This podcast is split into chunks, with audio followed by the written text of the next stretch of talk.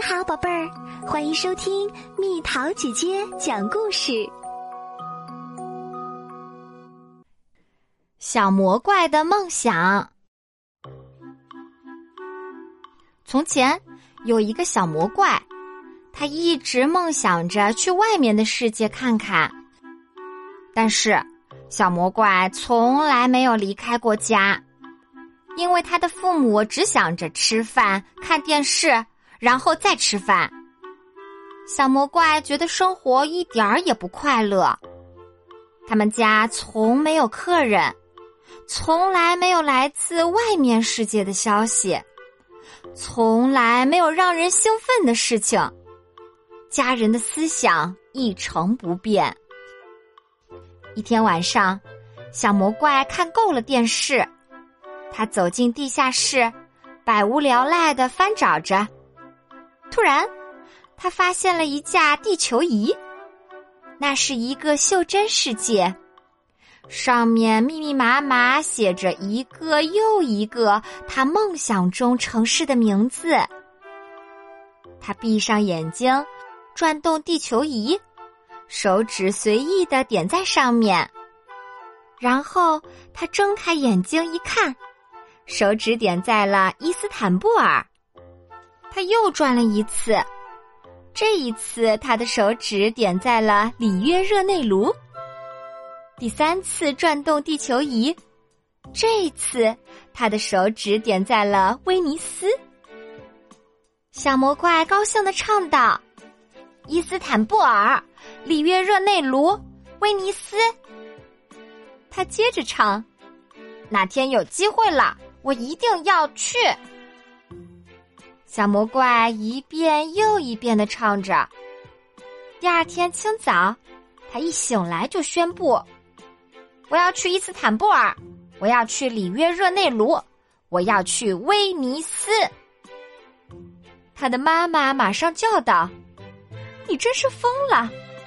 那里的人吃的和我们不一样，那里的人说的语言和我们不同，那里可没有家里这么舒服。”他的爸爸紧接着说：“你会吃苦头的，因为那里的人都很坏，那里的世界充满危险。”晚上，小魔怪的父母坐在电视机前打呼噜。他又走进地下室，这一次他非常清楚自己要找什么——爸爸的七里靴。等到夜深的时候。他就要溜走。他穿上靴子，心里唱着：“伊斯坦布尔、里约热内卢、威尼斯。”一步，两步，三步，只走了三步，他就到了伊斯坦布尔。这里太阳刚刚升起，房子有着圆形的屋顶，高耸的尖塔。似乎在向着蓝天歌唱。小魔怪不敢相信自己的眼睛，这一切比他想象的更加美妙。他在市场上逛了很久，那里太有异国风情啦。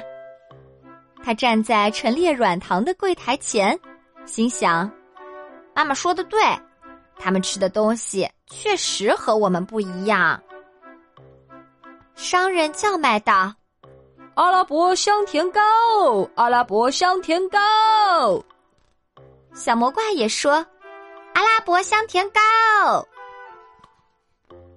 商人对着小魔怪会心的笑了。小魔怪心想：“我回家后要告诉爸爸，这里的人一点儿也不坏。”小魔怪在土耳其的伊斯坦布尔逛了几天后。另一个地名闪现在他的脑海里。一天晚上的午夜时分，他告别了他的朋友们，穿上七里靴，心里唱着“里约热内卢”。只走了三步，他就到了里约热内卢。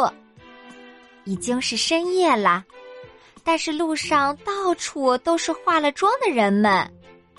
他们伴着音乐，跳着欢乐的舞蹈。有人对他说：“跳起来，小朋友。”但是小魔怪听不懂他们的话。他想，妈妈说的有道理，他们的语言和我们的不一样，一点儿也不一样。但是这音乐他能听懂。有人拉起他的手，把他引入跳舞的人群。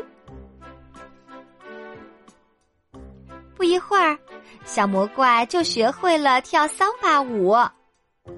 小魔怪笑着，心想。我回家后要告诉爸爸，我在这里没有吃苦头，一点儿也没有。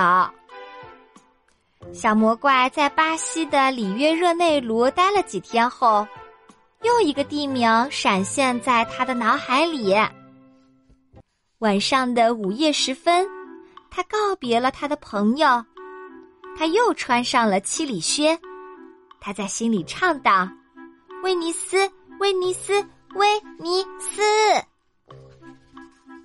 一步，两步，三步，只走了三步，他就到了威尼斯。这是一个多么神奇的地方啊！整个城市都建在水上，河流就是道路，船只就是车辆。小魔怪登上小船，听船夫给他讲威尼斯的故事。不懂意大利语也没关系。船夫是用手语来讲述的。晚上，小魔怪正美美的享受着丰盛的晚餐，一大盘意大利面。这时，一条美人鱼游了过来，他们的交流没有任何障碍。他说的话，小魔怪都能听懂。美人鱼说的都是童话里的语言。你在这里做什么？你不感到惭愧吗？你的父母已经找你一个月了，他们用各种方式打听你的消息，你难道一点都不想他们？快，赶紧穿上你的七里靴回家去。小魔怪只好跟他的意大利朋友们告别了。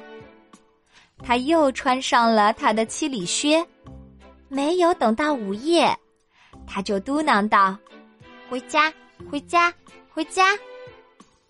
只用了三步，小魔怪就回到了家里。他见到了满脸泪痕的父母，他们的双眼红红的，泪流满面。小魔怪说：“乔乔，我平安的回来了，别哭了，没有人把我吃了。相反，我给你们带来了许多好吃的东西。”他一边烧水准备煮意大利面，一边热情的教妈妈跳桑巴舞。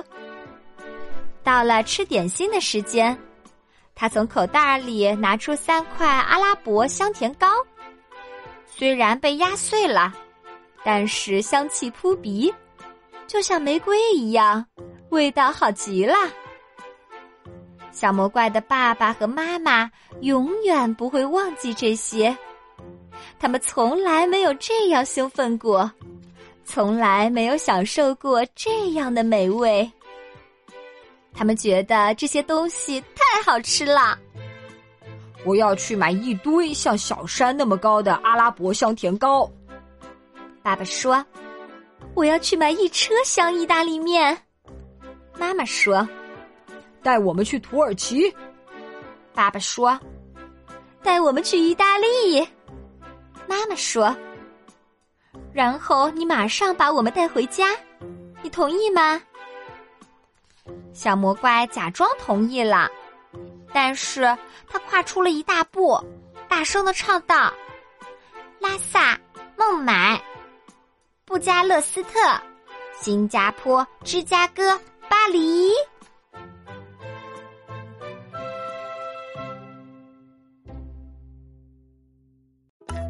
又到了今天的猜谜时间喽，准备好了吗？半天不动，忽然一动，上面欢喜，下面好痛。答疑活动，猜猜到底是什么？好了，宝贝儿，今天的故事就讲到这里。如果想和蜜桃姐姐聊天，可以在微信公众号搜索“蜜桃姐姐”，关注我，在每天的故事评论区留下你想说的话哦。晚安。